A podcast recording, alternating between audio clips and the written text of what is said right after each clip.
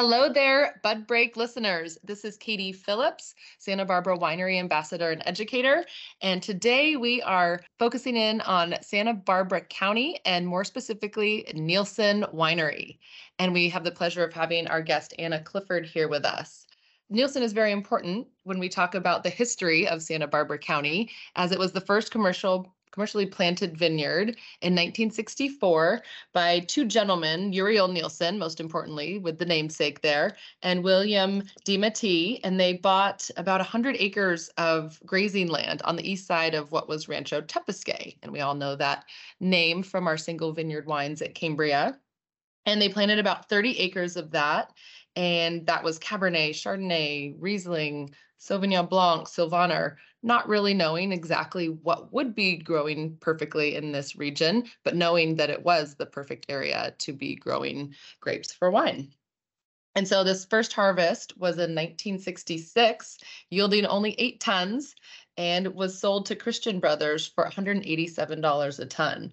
I'd actually love to know what uh, what the price per ton. We'll have to ask Anna about that for fruit in the area now. And then we come full circle 50, almost 50 years later in 2014, which is when Jackson Family Wines took the liberties to honor this pioneer of the area and give Nielson its own winery name and branding uh, in representation of these first, this first gentleman who planted vineyards in Santa Barbara County.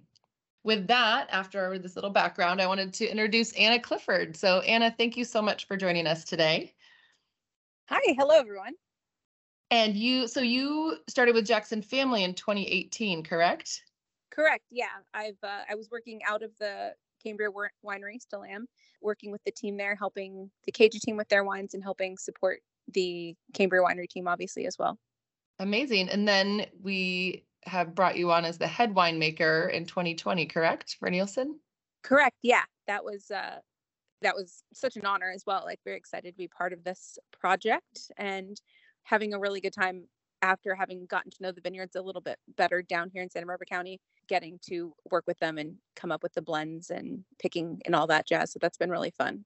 So so everybody's been asking about you too because they know okay there is Anna she's behind the wines but they don't know that much about you. So could you please share some of your background? You have a very extensive winemaking background around the globe. So yeah, happy to share. So born and raised in SoCal, so uh, came I always like to say like a very unlikely path to becoming a winemaker. I the movie French Kiss when I was 13, which sadly for me as I get older is a very dated reference. That is what inspired me to become a winemaker. And then of course, not coming from wine country or wine background, I figured, well, where do you go for wine? You got to learn from UC Davis. And then where do you go once you've got your degree? Napa Valley, of course. So I mm-hmm. got my degree from UC Davis in 2002, and then I worked up in Napa and Sonoma areas Healdsburg, etc., uh, for about 10 years before I came back down to the Central Coast, wanting to be closer to home and closer to my roots. And actually, Santa Barbara County was the first wine region that I ever visited when I was trying to learn about wine, trying to learn how you actually become a winemaker back when I was a teenager. So it seemed really fitting to be back down in this area. I've also done several vintages in New Zealand, kind of in various regions there, Hawke's Bay, a couple in Marlborough, and also one in Central Otago. So I've just really loved traveling for wine, traveled a bit through Australia as well, just learning about wine, the different wine regions and different wine styles, and settled on obviously my favorite area to make wine and live is the California Central Coast because it's absolutely beautiful and the wines coming out of here, I think they're quite spectacular. That's quite the journey. I love it. And yeah. uh, and, and so so tell us what what wineries up in Napa and Sonoma area yeah, well, I worked start with? for I worked at William Hill and Atlas Peak, um, focusing on Cabernet and then Chardonnay as well. Very different style than what we do here out at Santa Barbara County. I've also worked at Beringer and then I worked at Buena Vista. Actually, when I worked at Buena Vista, I was the assistant winemaker and I got to work with Jeff Stewart before he was over at Hartford Court. So that was really cool. It's kind of nice. I was going to say, I remember when they were bringing you on on board and they said, well, Jeff Stewart says great things about her. So, so yeah, that was, pretty, that was a good, good connection. yeah. Well, you know, so so now as the winemaker for Nielson, again, we have all of this rich history, behind the name of the winery, but more importantly than the name behind the winery is obviously our fruit sourcing. And that's what we talk about a lot at Jackson Family. There's a there there, or there's, you know, vineyards behind it that we own and we farm. And so there's quite a plethora of vineyards when we talk about a Santa Barbara County AVA wine. So now we are focused just on Chardonnay and Pinot Noir, one wine each for Santa Barbara County which will then also shift, and we can talk about that a little later, into more of a Central Coast wine and coming up vintages. But there's a lot of vineyards to get to know. So, how did you get to know all of these vineyards and like the fruit sourcing that's available? And how do you determine what you're going to be utilizing for these wines? I've actually been really fortunate in that when I started working with the company in 2018, I was working obviously alongside Jill and getting to know the Cambria vineyards very well but also um, I was working alongside the Kendall Jackson team and working with Randy Ullum, visiting the vineyard sources that they have from this region for GR Chardonnay and VR Chardonnay. So just spending a lot of time in the vineyards, driving around, you know, and talking with people that have been making wines from each vineyard and then getting to taste the differences, the clonal differences, and all those things that really add a lot of beautiful layers to the final blends and kind of help inform my picking decisions. Now that we've expanded into some fruit sourcing from Monterey County, again, it's just leaning on the team that we have in place. So the vineyard managers who are all incredibly talented, speaking to other winemakers within our company that are sourcing from these same vineyards getting their interpretations getting to walk blocks with them that they've also sourced from and kind of seeing that having tasted their final wines and then getting to spend some time in the vineyard. So really it's a lot of physical land to cover. It's just been really a great experience just getting boots in the dirt and then speaking with the experts from vineyard management as well as our we do use a few outside growers and then our outside grower team has actually been really supportive and helpful and like showing me the blocks and everything so. One thing you brought up because obviously we have a lot of land holdings in los alamos and we talk so much about santa maria valley santa rita hills but what would you say because you also mentioned the differences between the fruit that like kendall jackson's using for grand reserve down in los alamos and cambria estate. When you're tasting the fruit or tasting those blocks, what are the main differences in flavor? And let's just go with Chardonnay, I guess, to start. Yeah, I feel like Chardonnay really can express differently in all these different locations. Well, I think the cool thing, you know, up in Santa Maria, as we all know, you know, you've got the soil, all that, you know, sea shell and then you get a lot more of like the salty and the salinity and a lot of clone 4 as well which has those really beautiful tropical notes that it has as well as some really fun lemon lime but in Los Alamos you know there's so many different clones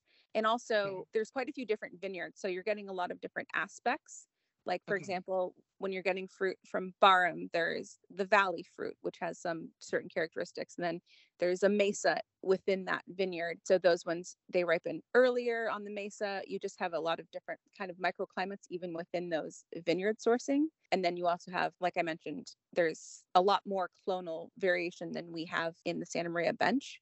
Um, oh, um, okay. In the different vineyards. And then there's like some a newer vineyard planting, for example, uh, Mission Hills, and it's a lot of very small blocks, and they've really just done a lot of just based on the aspect of the vineyard, based on the soil on that little block, they're going to put a different clone that we feel will grow differently. So you're getting a lot more. I think you get a lot of richness from a lot of those different sources in Los Alamos, which you know, uh, more of the stone fruit character. I think you okay. can get yeah. Okay. And a little and less salinity, a little bit richer and a little bit fruit more fruity aromatics are coming from there and a little less of the salinity, I feel. Okay, which is great for a winemaker, correct? So you have yeah. all of this blending material when you're doing a county or a regional type of wine, you want all of that to be able to yeah, exactly. to create and assemble what what is your vision for what a Santa Barbara County wine should be. So how would you describe your kind of style that you're aiming to achieve for Nielson and you can go first for Chardonnay and then for Pinot Noir? Yeah, well I think just as an overall picture, I want these wines because of their they're at a great price point. I want them to be really approachable and I want them to be fruit forward but balanced as well. And I think mm-hmm. that's something that I really try to achieve is a good sense of balance with say in specifically the winemaking style for the Chardonnay, I really like to do a lot of stainless steel fermentation to kind of really capture the fruit and then preserve the natural acidity that you're getting from the grapes. We do some barrel fermentation, but depending on the vintage and a much smaller portion, or we might do some stainless steel fermentation and then age a little bit in barrel if I feel like just that year it needs to maybe mellow out or round out a little bit to kind of complement the other blending components. I like to say, just in general, the fun thing about Nielson, and then that is, you know, because it's representing a region and not necessarily like a lot of wines are a very sense of place, like this specific vineyard or a part of a vineyard. But I like to think that the beauty of Nielson really comes from the blending. So, as a county, it's obviously a much larger area, and you want to get all those cool aspects of different portions of the county. So, I think the blending, you really get a lot of beauty that comes through that layering of different flavors. And the fun thing for me as a winemaker is you know kind of getting to put those blends together and seeing finished product as a you know as a more beautiful overall picture like taking things that are beautiful in their own right but then also the complexity that you can gain from that blending process is really really fun and exciting. And then when it comes to pinot noir you know we don't i don't do any whole cluster. I know a lot of other areas do. And there's certain parts, of course, of Santa Barbara County that are really known for it. But the fruit that we get from the bench, I feel is a little bit earthier and doesn't necessarily do as well. But I think, again, similarly, it's fun to get those different components from the different clones that we use, as well as the different vineyard sourcing. And I like to pick, of course, for optimal ripeness, but, you know, good fruit flavors, but then also kind of trying to preserve some of the natural acidity. So not going for jammy ripeness or, you know, overly ripe characteristics that some pinots can have where they're more a little bit bigger and bolder i kind of like a more balanced again approachable bright acid with fruit layered on right. top of it right yeah. well i always say that the the nielson pinot noir has this really like nice fruit intensity and like power but not but like in an elegant way so it's hard yeah. to describe because yeah no exactly so how do you achieve like getting that per- do you think is it just your harvest time like being really particular about when you're harvesting the grapes, or is it something in winemaking? What do you I mean, I think you know, I feel like all winemakers probably say similar things, but I really think we I focus on the timing of the pick because I mean, we have a little bit of leeway, of course, depending, you know, there's also different regions. I think having the multiple vineyard sourcing allows for a little bit more flexibility with the timing of the pick, if that makes sense. So right. I was going to say it's probably easier yeah. for you because it sounds like things are coming in at different times, correct? Yeah. So you, exactly. you're not being like overwhelmed with just all this fruit coming in. Right, right, right. So then I, yeah, so then I can, you know, this vineyard might be optimally ripe here, and then another one is going to be later or earlier or whatever. So it allows for that flexibility of like just really waiting for the flavors to develop and then again, like even with the addition of the Monterey fruit with the 22 vintage, it's been really, really nice because it's not just a Central Coast wine that has all these different regions, but we're focusing on two counties that are both very cool climate, that are very ocean influenced, that really have that like marine layer and fog that really allows us to elongate the ripening season and make sure that we are preserving that bright acid but also getting a really good fruit ripening component. So that really, it's really pretty, I would say. Yes. So I, um, for anybody out there listening, if you haven't looked at the wine info sheet for the 2021 Nielson Pinot Noir, there is a 22% of that coming from Monterey. So you did start using uh, a little bit of Monterey in 2021, and like I was out in the market and pretty much every account was like, I will pour this by the glass. Like, and what what I saw, what I sensed from that wine, and you can tell me because I'd love to know you know, what is the goal with this new edition of Monterey? But for me, it was amplifying the red fruit, where, like you said, the Cambria Estate and the Santa Maria Bench has so much of these earthy notes. So it was just like amplifying that to make it like so like high toned red fruits and really pretty and just like there was again intensity, but without being big and jammy and not what Pinot Noir is supposed to be. So I'd love to know, is, am I correct in thinking that? Like, what was the, the goal of that addition? I would say you're absolutely correct. Nail on the head right there. Yeah, just really being able to get a more fruit forward style. There's lots of other, you know, different AVAs with all their different complexities up in Monterey County, but there's just beautiful Pinot Noir. There's beautiful Chardonnay up there. Here on in Santa Maria, we do get a lot of the earthiness just because of the clones and things that are planted, as well as like our natural terroir. But the fruit that we're getting from Monterey, it allows for a little bit more diversity than we have here. And then that's, I think, what's really bringing that fruit forwardness. Different ripening times, different vineyard sourcing is really allowing for that a little bit more opportunity to kind of achieve that fruit forward, approachable style that we're shooting for. So for Chardonnay, did you use any Monterey fruit in the 2021 Chardonnay? There was a small amount, not too much. And so then 2022 going forward is where we'll have more of a combination of the two, correct? Correct. Yeah. Yeah. Nice. 2022 is where we really start to see that blending. And then with the Chardonnay in particular in 22, just tasting the Monterey fruit, it was just like this really bright apple and pear and like citrus, which was really nicely complementing the Santa Barbara fruit that we had, which was from part, you know, some of the Cambria Estate Vineyard. And that was much more tropical. And and that was kind of really cool to see how the two were playing Nice. together. They play off of each other. Yeah. Yeah. So, in going back to Chardonnay too, I know you mentioned a good amount of stainless steel. Does that stainless steel portion go through any malolactic, or what is your take on u- utilizing malolactic? typically I'll I usually do not put it through an ML fermentation. Sometimes, like I said earlier, I kind of like like to pick based on flavor and to preserve acid. And in some years, if we have, you know, I, I don't like to be too committed to like we don't go through ML. Some years we will Mhm. go through like a partial ML Okay. because the goal is to achieve balance. And sometimes the fruit's great, but it happens to be for whatever reason the grapes have a lot of malic acid that year, and we really need to like mellow out that particular component. But as an overall, none of the Nielson wines are going to be 100% ML. It might be a small portion, like a Okay. 10 or 15%, but liking to avoid it to preserve the acidity. But sometimes when needed, I think for balance, then we will put things through.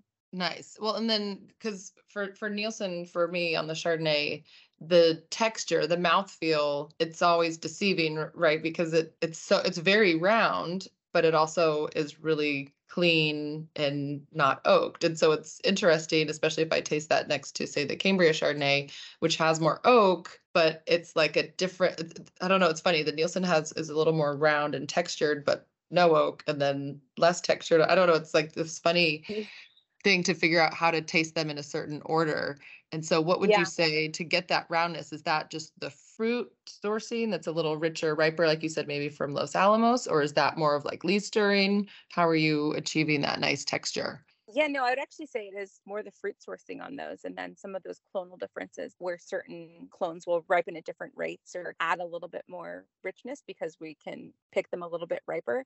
And you know, a lot of the Cambria is coming from those old vines, and we don't use any of those old vines in the Nielson. So Oh, you don't? think- Okay. yeah, so I think that's a huge point of differentiation where it's coming from some newer plantings with a more diverse clonal focus. And so you're getting the ability to pick things a little bit riper than you would with the Cambria wines. And that's adding that richness in. Is there a particular clone you like to work with the most, or that is like a bigger majority of the Nielson Chardonnay?